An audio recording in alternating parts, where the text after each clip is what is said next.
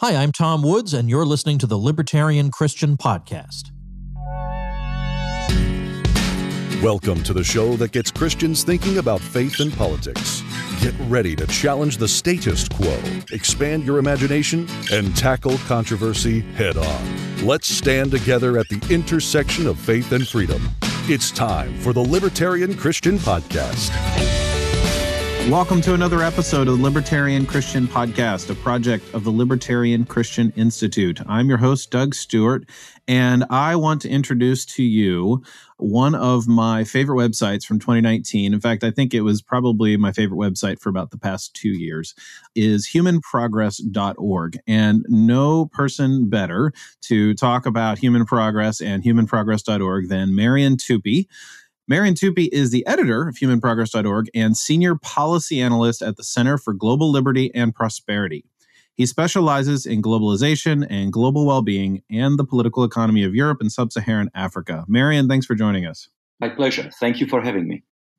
Uh, a couple years ago, I was asked in a small group. Uh, it was actually in a family group, and we were kind of brainstorming some of our passions and like what would be a message that we would want the world to know. And everybody went around the table and said theirs. And mine was that people don't realize that the world is getting better by leaps and bounds. And dang it, they need to know about it. and I don't think two years or so prior to that, I would have even known this. And thanks to websites like humanprogress.org, I actually know this and it's like really, really encouraging. You know, we're recording this right at the beginning of 2020. We're looking into a new decade. People are looking back toward the last decade.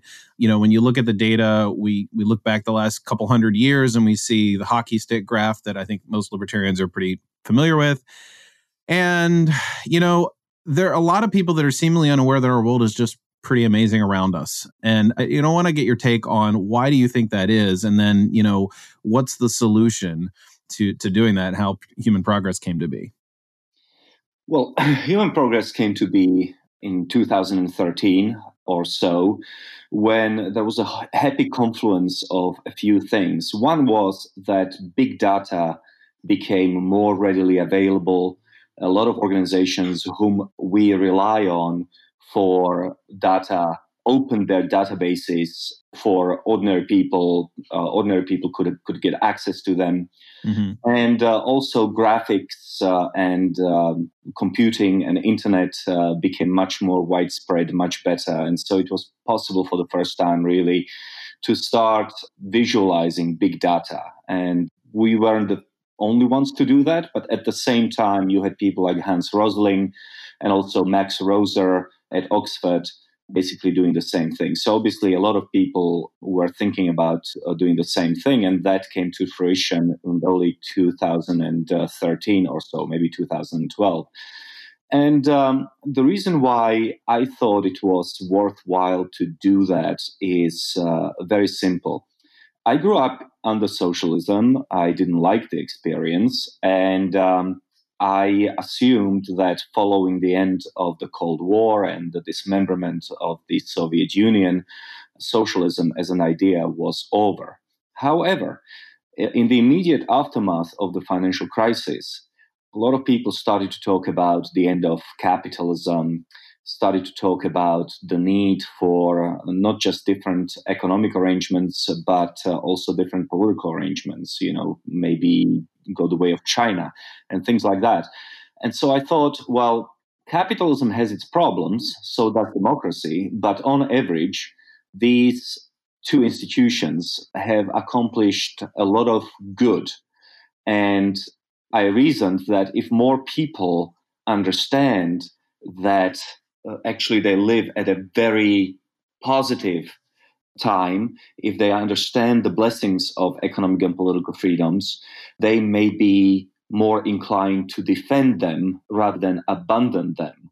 So, in other words, to sum up, this is an attempt to show people around the world that the world is much better than they think it is, that the improvements which the world has experienced are, at least in large part, due to economic and political freedoms, and that those freedoms are worth defending. Where did you said that the big data became more readily available? you know, I'm going to ask you where's this data coming from because I had this interaction on Facebook with some progressives and I posted something from humanprogress.org. And of course, they looked up that the Cato Institute was basically funding or running humanprogress.org. It was connected there. And of course, they associated this with evil billionaire funding. And they're like, well, I don't trust their data. Yeah. And so, and, and I, I had a pretty easy response, but yeah. where's the, uh, where's the data coming from? Right. So the first and most important thing is that uh, we don't create any data whatsoever. Human progress does not I repeat, does not produce its own data. We are a website which uh, conglomerates data from third parties. All of this is, of course, written up on our About page. And the institutions that we go to for data are varied, but they are the gold standard in the area of data collection. So, the most important one of which is the World Bank, the IMF, Eurostat, which is the European Data Collections uh, Authority. We have uh, a lot of data from OECD, the Organization for Cooperation and Economic Development. We have data from academics, individual academics, associated obviously only with the best universities, such as the Harvard University and so forth, uh, maybe Berkeley. And of course, every single data set has an information button, which when you click, it will tell you exactly mm-hmm. where it is from. And so people can fact check you then with if they're yes. students of uh, of data. I, I'm not able to do that personally. I mean, I can look at certain charts and stuff and get get a sense of things, but I I'm not a student of analytics in that way. But uh, so people can fact check you and and say, hey, you're reading this wrong. And, and oh yeah, so I mean, obviously, um, yeah, and and and just to just to reiterate, everything that we do is clearly described on our about page. Our funders are there. You know, this is not some sort of a uh, clandestine operation which we run. Uh, if it were, uh, we wouldn't put in writing and very explicitly who funds us, what we are trying to achieve, and also all of our sources are I, th- I, think there are up to 200 sources by now. All of them are written up on the about page. Um, maybe i should just include that a lot of our data comes from government agencies. Now it's kind of ironic that progressives who are so keen on government and who believe that government data can be used to minutely reorganize the western society are at the same time pessimistic about the very data that we use, which comes from government agencies. But never mind.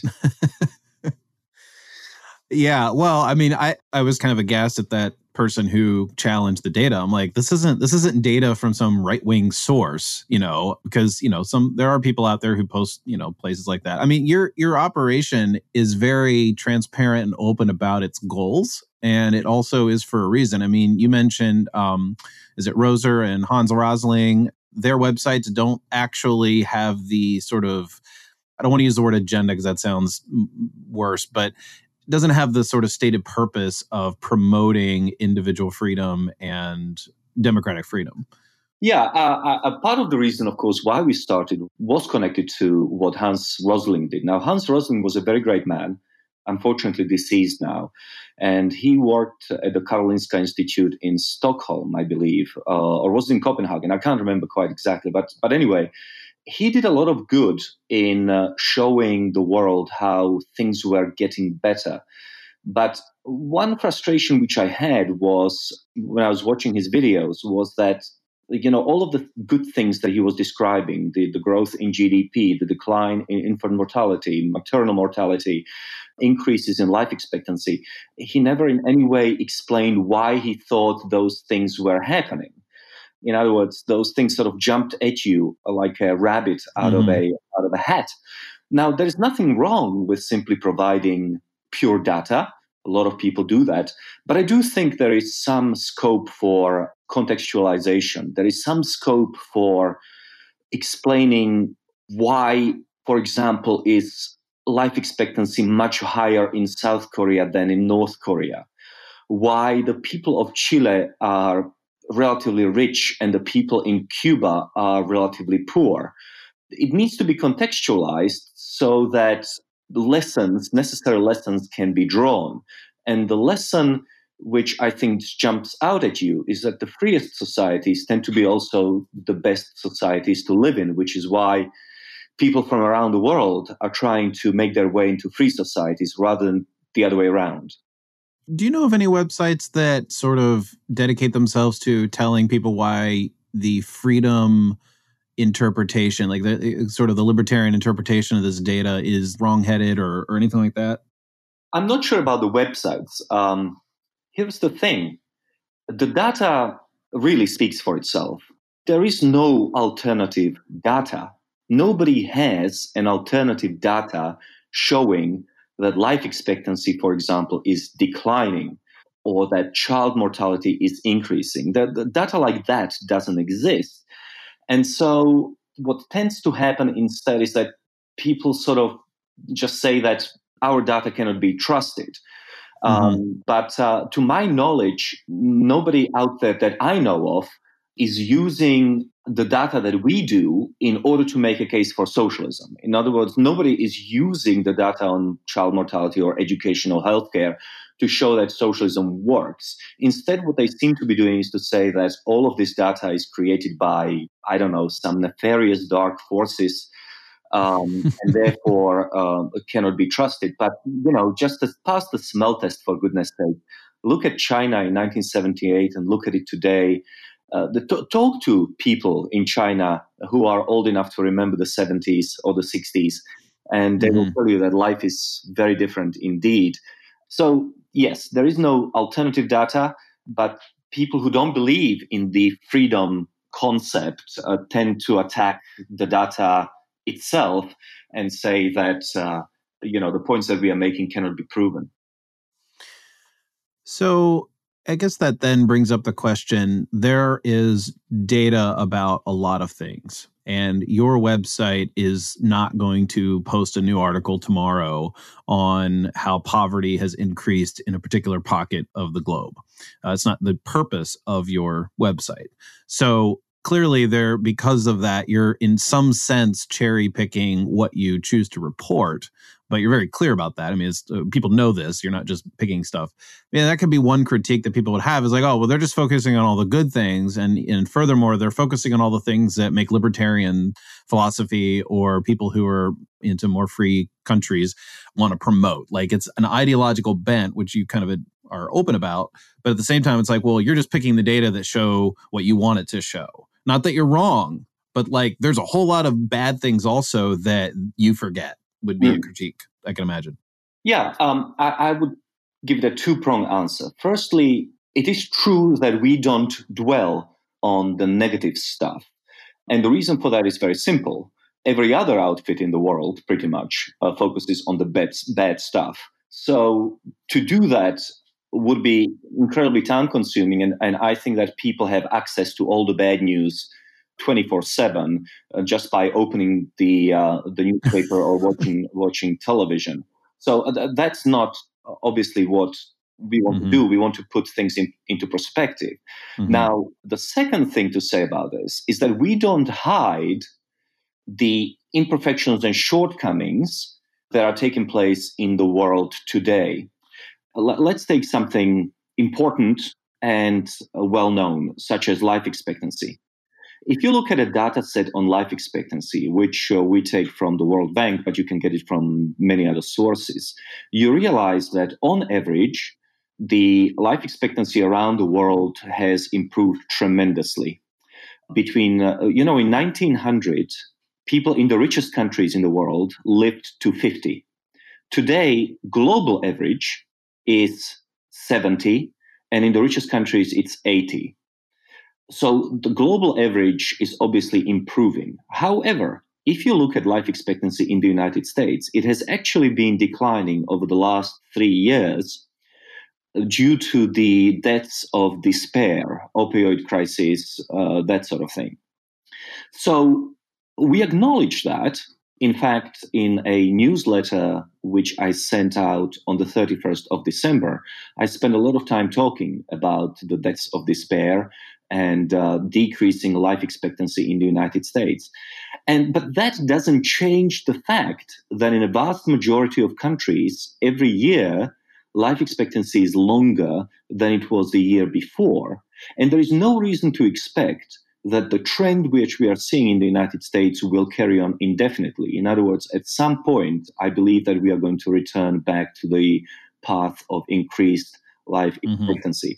So th- that's just an example of one data set where not everything is going in the right direction. I mean, in, in general, on average, things are going in the right direction. People live longer around the world, just not in the United States. Now, that being said, there are many other things in which lives of the American people are improving. But finally, it is very, very important to keep in mind the following. If everything was improving for everyone, everywhere, at all times, that would be a miracle, as Steven Pinker from Harvard says. That would not be progress. Progress doesn't imply that there aren't temporary setbacks or that in some countries there won't be two steps back, one step forward, that sort of thing. Bad things do happen. Progress, there is nothing inevitable about it. It doesn't happen everywhere to the same extent, but on average, life today is better than what it was 10 years ago. And 10 years ago, it was better than what it was the 10 years before that. So, in that sense, we feel very comfortable in promoting the idea of human progress. Yeah. Yeah, I remember uh, in Factfulness, Hans Rosling kind of reiterated over and over, you know, just because we're telling you things are getting better doesn't mean they're where we want them to be or that they are no, good. That's another point, obviously, is that every one of these indicators of human well-being could be improved on. We are not suggesting for a second that uh, we live in a perfect world. Unlike progressives, we don't look at the present from the perspective of an imaginary future utopia we look at progress from the perspective of an awful history of our human species. We compare present to the past, not to the future.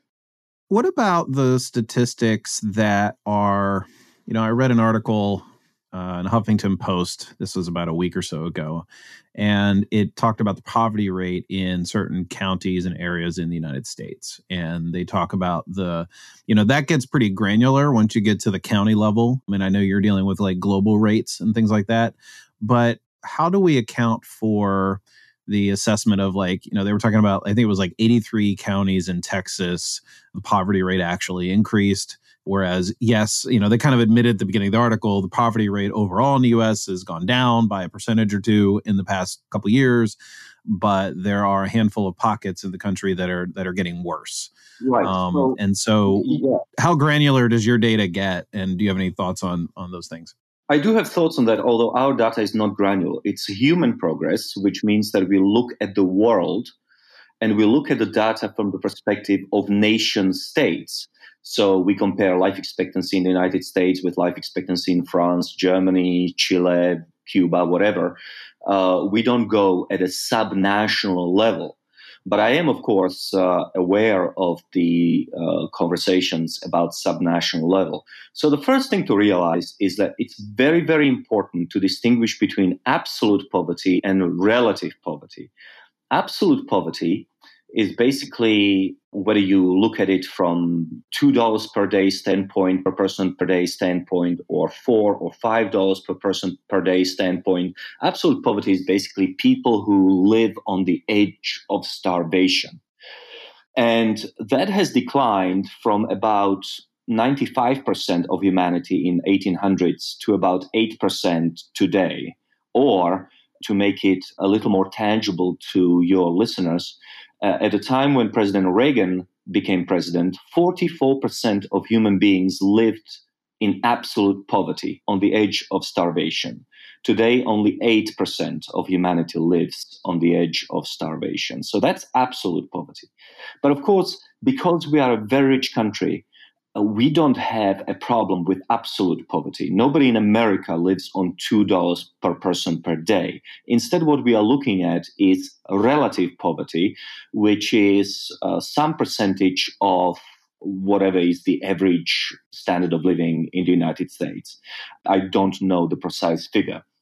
Now, there is a lot of dispute over relative poverty in America for the following reason if you look at the government figures, which are based on income of our fellow Americans, then relative poverty declined from about 16 to about 12 percent in the early 1960s, but it remained in a band between 12% and 8% ever since. In other words, over the last 50 or 60 years, based on this government data, which is based on income, relative poverty has not budged. It moves between 12% to 8%, depending on whether the country is going through economic booming times or economic busts. Now, we get a very different sense of American relative poverty levels when we look at consumption, not incomes, but consumption. Not how much people make, but how much they consume. And if you look at consumption figures, relative poverty in America is around 3%. That's because people have a lot of money and a lot of income which they don't uh, register. They often dip into their savings. They work uh, jobs which they don't declare and for which they don't pay taxes. And very often they are between jobs. So they can they can spend even though they don't earn a lot of money. So based on consumption data, uh, relative poverty is down to about three percent. So you know, I, I, think you partly explained that in, in your explanation there, but why is consumption data an important factor in this in terms of identifying? Because I get, okay, I have people in my head who are leftists who are friends of mine, and I think about like, what would they be saying if they were listening right now and be like, wait a second, but why is that important? Like 3%, that just makes it so that people won't care about people who are poor because, you know, it's actually worse than you want to make it out to be um, or they yeah. would say things like the people that you just mentioned who are spending are spending themselves into like debt poverty or or whatever. They could be, they could be, but you also have a lot of people who are already wealthy. Let's say, uh, let's take somebody who maybe has made hundred million dollars from the stock market. Mm-hmm. He or she have paid their taxes, uh, and whatever they are left with is still on the order of you know tens of millions of dollars but they don't work. They don't need to work. They don't have an income per se. They have made that money 10 or 20 years ago and they just live of the of the interest, uh, whatever they have or you know. So people have a lot of money which does not come by way of annual income that is reported to the government. So that Oh, so you're saying that people who actually have a decent amount of money are counted in the poverty rate because their actual like their income taxes based on traditional income. Is, is that what you're saying? Like that actually registers very low? That would be well i'm, I'm not saying that that's why it registers so very low uh, that, oh, okay. i'm just i'm just explaining that's that's one type of person without income oh right. consumes a lot of money. Now the, the alternative would be citizens who say for example lost their job. Okay let's let's let's go back to 2008 and let's say that you have a person who was making $100,000 a year and that person gets fired from the job because the country is experiencing a dramatic increase in unemployment due to economic crisis. Mm-hmm. Uh, that person still has money. That person has money in savings. That person has money in investments. That person has money under the mattress. But because they don't have an income, they will register as people without income, whereas in fact mm. they still can rely on, they can still consume a lot uh, simply because of previous income which they have saved or invested. That's what I'm saying. Now, even people who are poor and who who are genuinely poor, who don't have these investments, who don't have savings, who don't have money under the mattress, these people may still be earning money which they do not necessarily inform the government about. Let's say that they do part time jobs for ready cash or um, that sort of thing. Yeah. So, I mean, we are getting into the weeds of it, but the bottom line is that Americans consume much more than the income, the relative income levels would would suggest. And part of it would be obviously people who are going to debt. Yes. Yeah. Well, I, it's okay that we got in the weeds there for a moment because I think it's really helpful. One one of the things that I've personally struggled with is discerning what data is important and how to interpret it. Like, you know, just the basic question: why is you know why is consumption data versus uh, income data you know relevant to the discussion on who's actually poor and what what should we do about it and things like that? You know, I don't always know because this is not my not my purview. But I think that's fine that we got into the weeds there a little bit one more sentence on this. And, oh, sure. And that, is that, and that is that even though we got into the nitty gritty of it, it is still very important to understand that we are talking about a relative poverty. In other words, the people who are in relative poverty in America, whether they are uh, whether we look at it from income data or consumption data, they are still at a much higher level of standard of living than people elsewhere in the world. Yeah.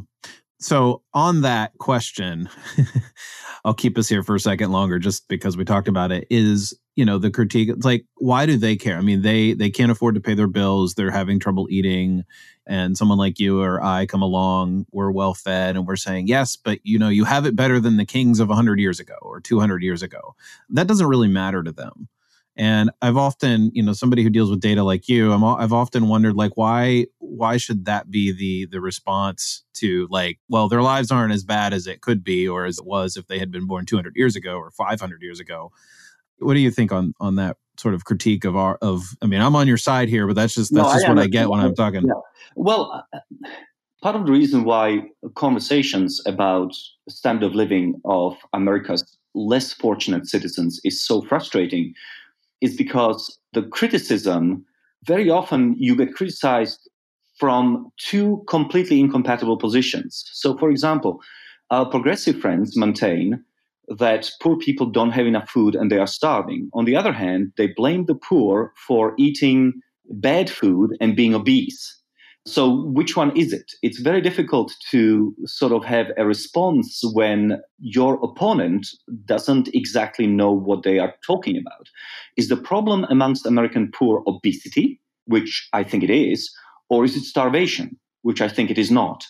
But again, you, you know, you, you you you get into arguments like that, and mm-hmm. that doesn't usually lead to a very good response. Now, in terms of why should we care? Well, because America is based on two very important institutional setups.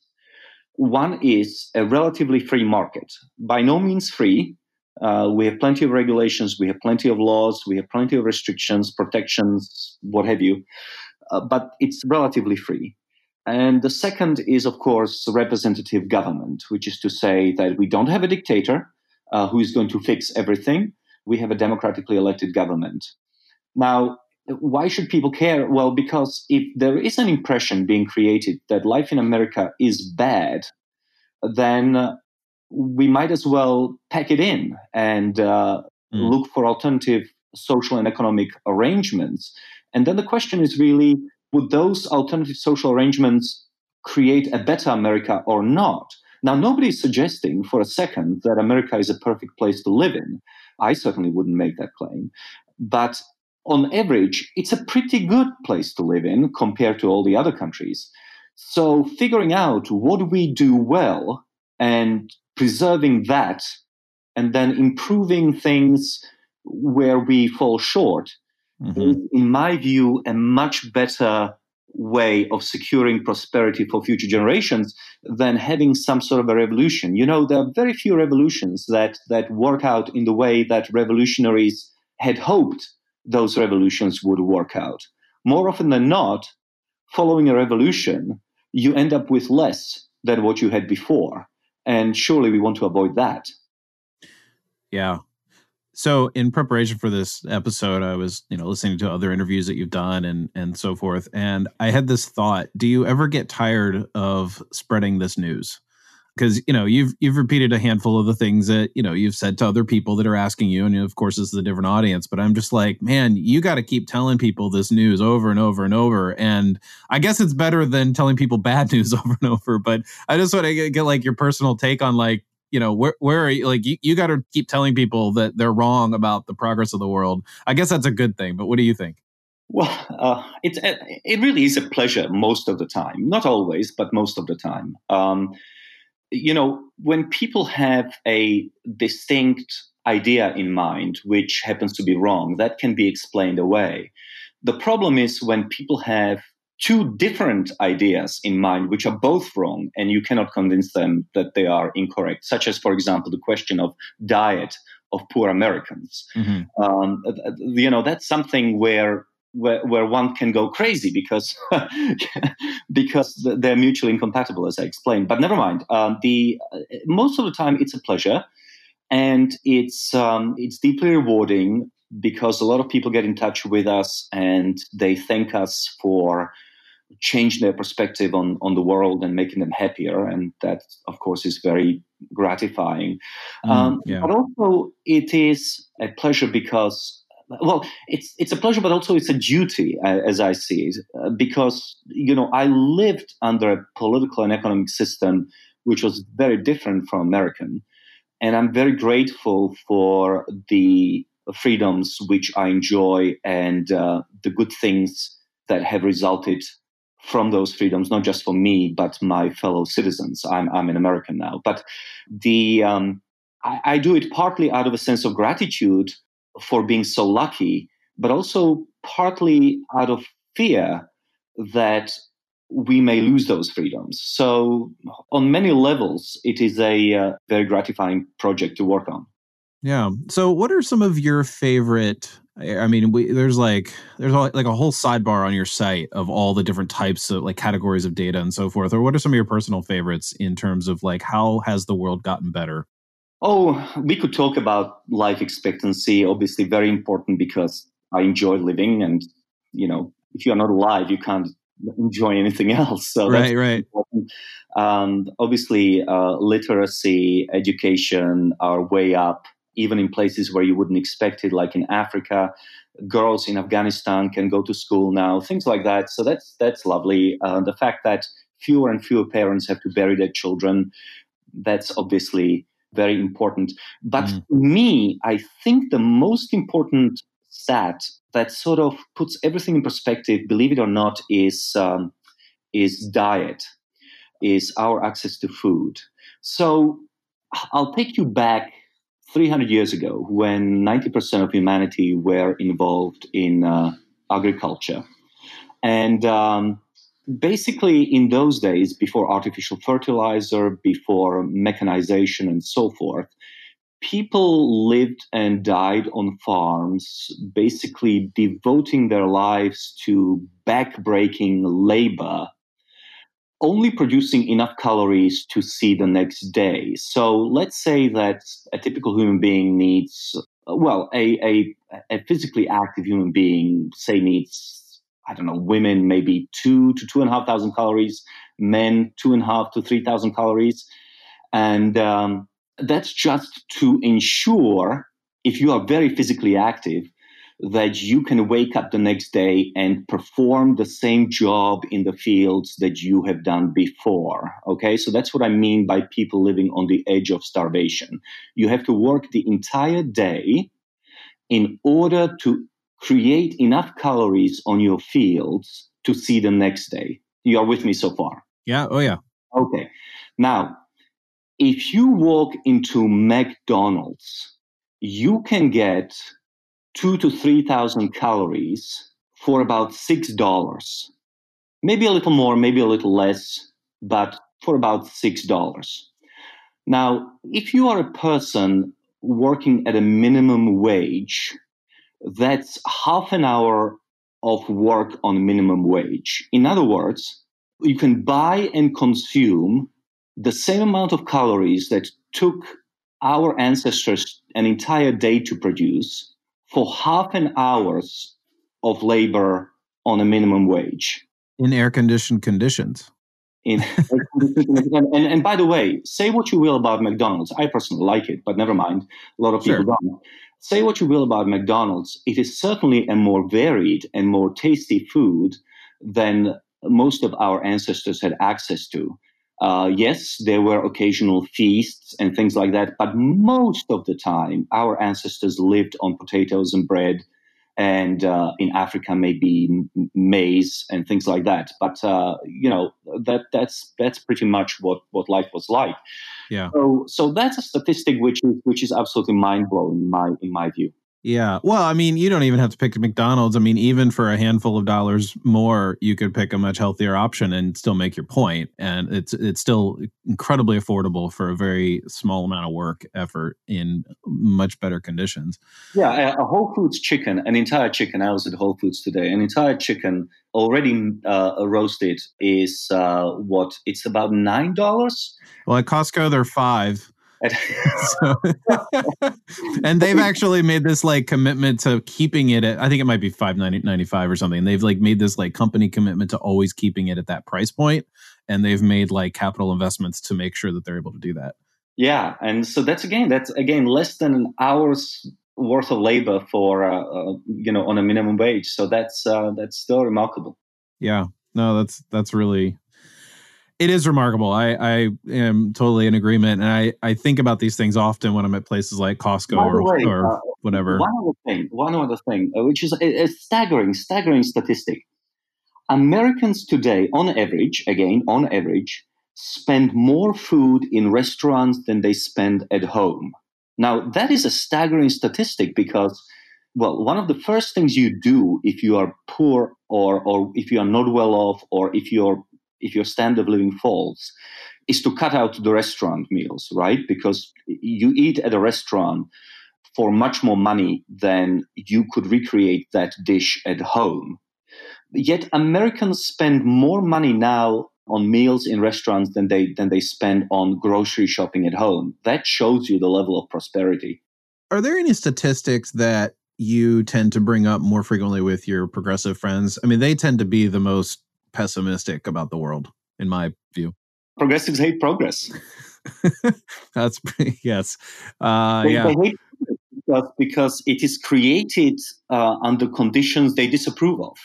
And so, one of the things that I've realized long time ago, living in DC, which is a very, very progressive city, is that progressives generally do deny progress. They refuse to look at the statistics out of an ideological commitment to seeing the world in a much worse shape than it is because they cannot reconcile the notion that people should, in general, on average, prosper under what they consider to be a uh, an immoral system.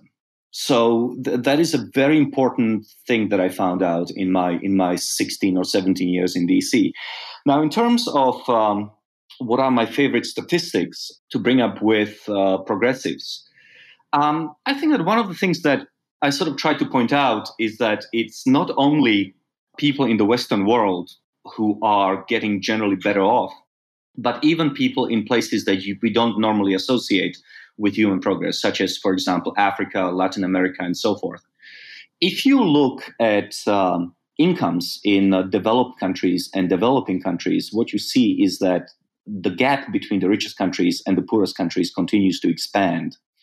But that's not true of gaps in other aspects of human progress, such as life expectancy, education, literacy, uh, child mortality, and so forth. The gap between poorest countries and richest countries continues to shrink because these people in less developed parts of the world now have access to a lot of knowledge, to a lot of technologies and knowledge and information that enables them to close the gap with us, the fortunate people, even though their incomes are still relatively low. So I think that's that's one thing that I try to impress on uh, my progressive friends is that actually the world is getting less unequal when it comes to different indicators of human progress. So before we wrap up, what is your what is your most uh, like what are you optimistic about for the next decade? Well, unless we put an end to this experiment in uh, prosperity, and we can talk about that more. I think what I'm hopeful for are tremendous advances in medical science. I think that with CRISPR Cas9, which is the uh, gene editing technology, we are very likely to eliminate a number of diseases which are caused by single gene mutations uh, such as Huntington's, for example, but many others. I think that we'll be able to use this technology also to go after viruses and uh, superbugs. So I think that uh, there, there, are going to be a great degree, a great deal of advances in medical technology. I think we are also going to be much better at diagnosing uh, illnesses and treating them. I, I, think there are some fascinating things happening in terms of treatment of cancer. So that would be one thing that I'm very optimistic about. I think that um, we are going to be a much healthier species at the end of next decade than we are now. Marian, thanks for joining us for this episode. I really, really want every one of our listeners to go to humanprogress.org and just soak in all of the articles and data and share it widely because it is truly, you can get, just get lost in it and be like, oh my goodness, the world is, the world's better than I, you know, uh, than I'm being told.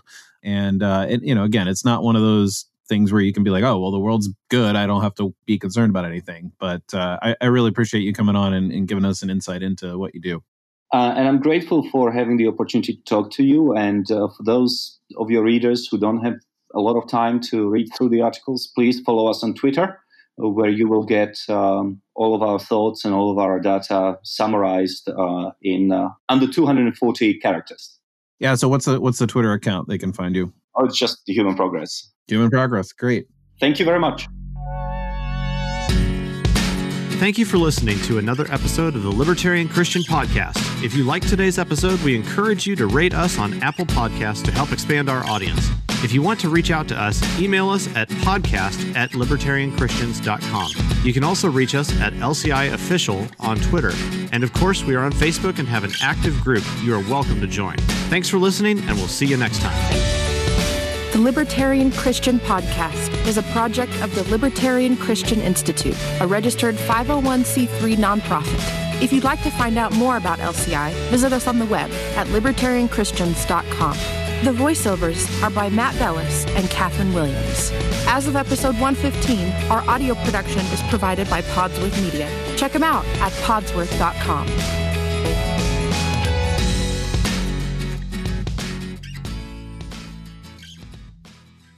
Hey, podcast listeners. Since you like listening to audio content, we wanted to let you know about a new audiobook titled Called to Freedom Why You Can Be Christian and Libertarian. It's read by me, Jacqueline Isaacs, one of the contributing authors of the book, and every download helps to support the Libertarian Christian Institute. To learn more and to download the audiobook today, go to calltofreedombook.com